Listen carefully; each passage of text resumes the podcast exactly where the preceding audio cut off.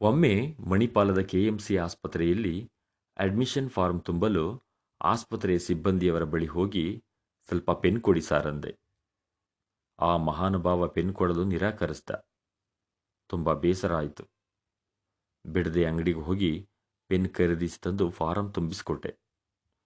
ಇನ್ನೊಂದು ಬಾರಿ ಮೈಸೂರಿನ ಸರ್ಕಾರಿ ಬಸ್ ಸ್ಟ್ಯಾಂಡ್ನಲ್ಲಿ ಇದೇ ರೀತಿಯ ಘಟನೆ ನಡೆಯಿತು. ಬಸ್ಸಿನ ವೇಳಾಪಟ್ಟಿ ಬರೆದಿಟ್ಕೊಳ್ಳಲು ಅಲ್ಲಿಯೇ ನಿಂತಿದ್ದ ವಿದ್ಯಾರ್ಥಿಯೊಬ್ಬನ ಬಳಿ ಸ್ವಲ್ಪ ಪೆನ್ ಕೊಡಪ್ಪ ಅಂದೆ. ಇಲ್ಲ ಸರ್ ಪೆನ್ ಕೊಡೋಕ್ಕಾಗಲ್ಲ ಎಂದು ಕಡ್ಡಿ ಮುರಿದಂತೆ ಅಂದುಬಿಟ್ಟ. ಹೋಗಲಿ ಎಂದು ಅಲ್ಲಿಯೇ ನಿಂತಿದ್ದ ಪೊಲೀಸಪ್ಪನ ಬಳಿ ಕೇಳಿದೆ. ಆ ಪೊಲೀಸಪ್ಪ ಪೆನ್ ಕೊಡುವಾಗಲೇ ಕಂಡೀಷನ್ ಹಾಕಿ ಕೊಟ್ಟ. ಒಂದು ನಿಮಿಷದಲ್ಲಿ ವಾಪಸ್ ಕೊಡ್ಬೇಕು ಸರ್, ನಾನು ಅರ್ಜೆಂಟಾಗಿ ಹೋಗಬೇಕು ಅಂದ. ಪೆನ್ ತೆಗೆದುಕೊಂಡು ಎರಡಕ್ಷರ ಬರೆಯುತ್ತಿರುವಾಗಲೇ ಪೆನ್ ಕಿತ್ಕೊಂಡು ಹೊರಟೇ ಬಿಟ್ಟ. ಮನಸ್ಸಿನಲ್ಲೇ ಅಂದ್ಕೊಂಡೆ ಇನ್ನು ಮುಂದೆ ಯಾರ ಬಳಿಯೂ ಪೆನ್ ಕೇಳಲೇಬಾರದು ಅಂತ.